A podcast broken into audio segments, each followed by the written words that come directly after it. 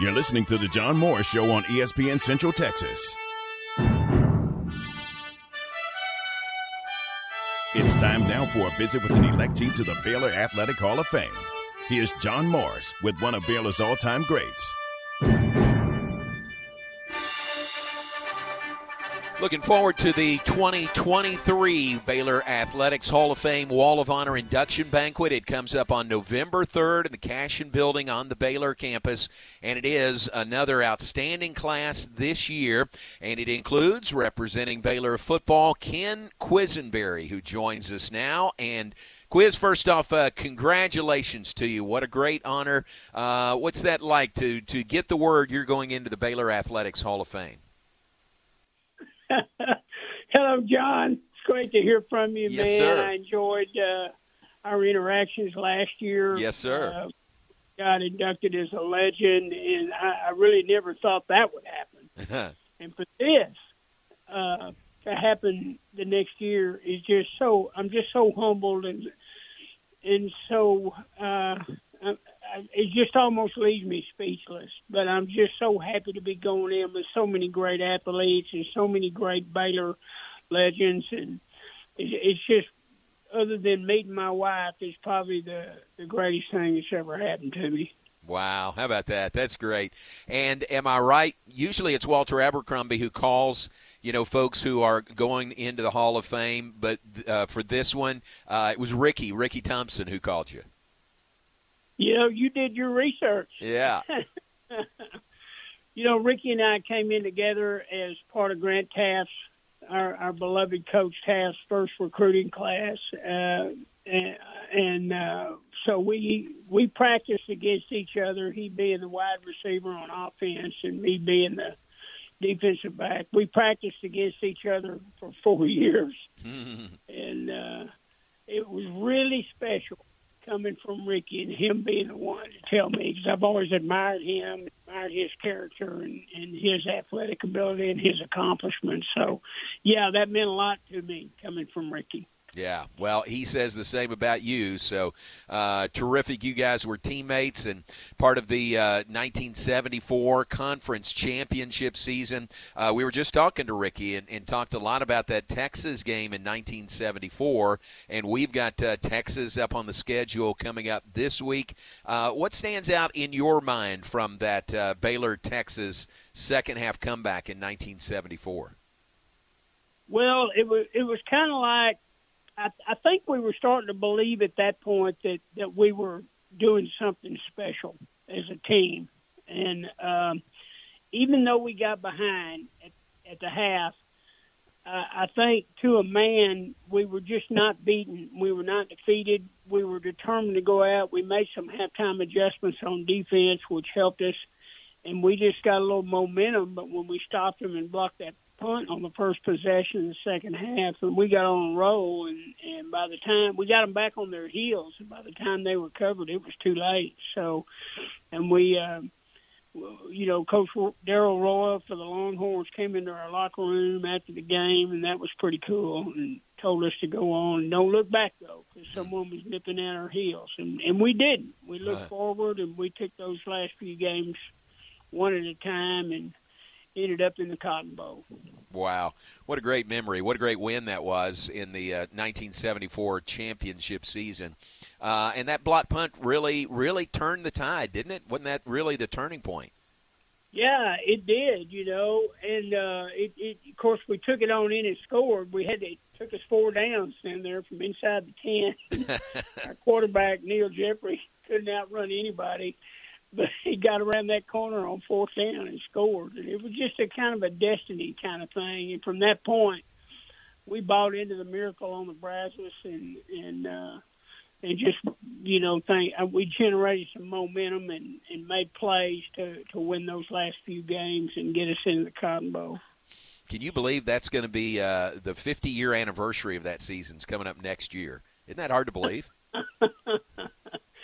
you know, it is hard to believe, and I'll tell you, uh, there's a group of us off of that team that uh, that get together every summer, and uh, you know, we always reminisce, and stories get a little bigger, I think. But uh, we, we all have stayed close. You know, there was something special about the bond of that team. We all lived in the dormitory back in those days, so we kind of lived and ate and slept together and we lost together that year before, and then we won together that next year, and we have that special bond, and we're on group emails, so we always respond, and and when someone's sick or someone passes or a family member has issues, and it's just been a wonderful thing to keep in touch. I apologize, I got a phone ringing, I'm in my office. Oh, sorry about that. But it's just been a wonderful thing to to be a part of that group all these years. Looking forward to the 50 year reunion. Yeah, man, that'll be great.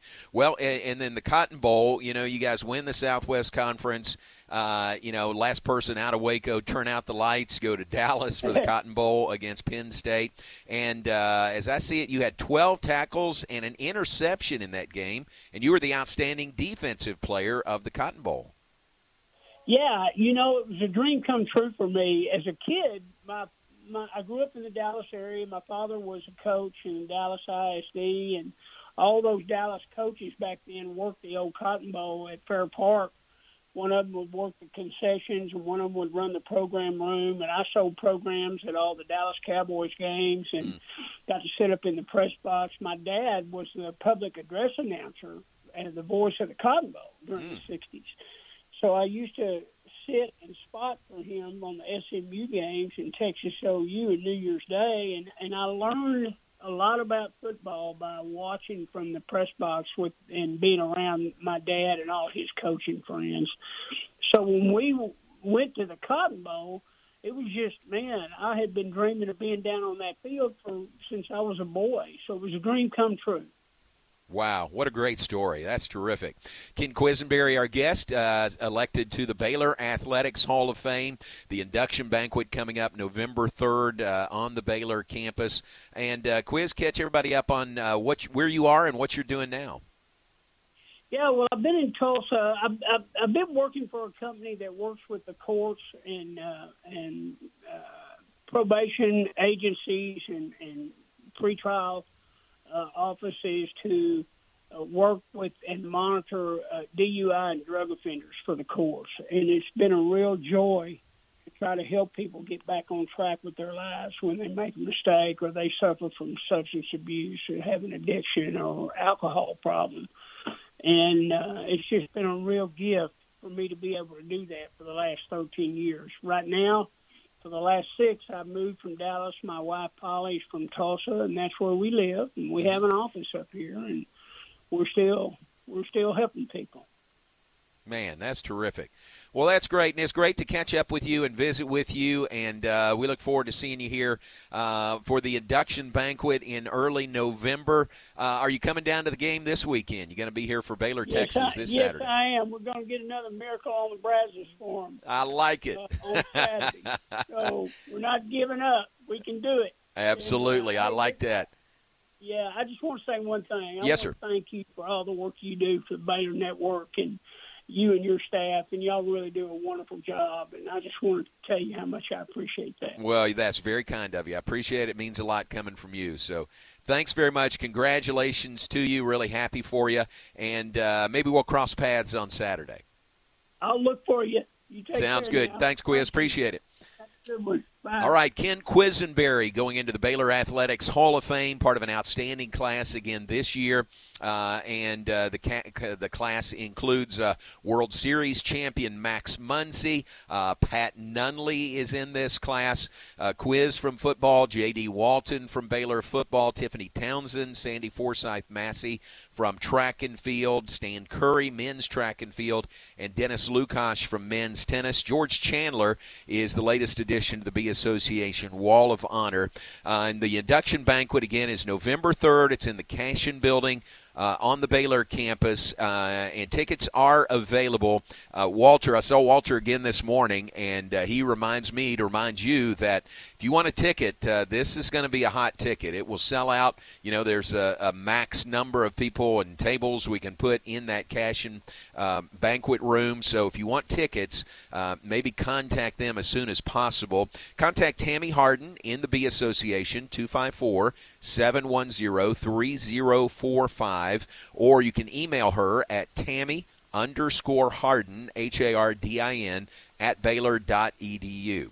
So we hope to see you there for the banquet. It's going to be a great evening. Uh, always a first class event put on by Walter and Tammy and the B Association.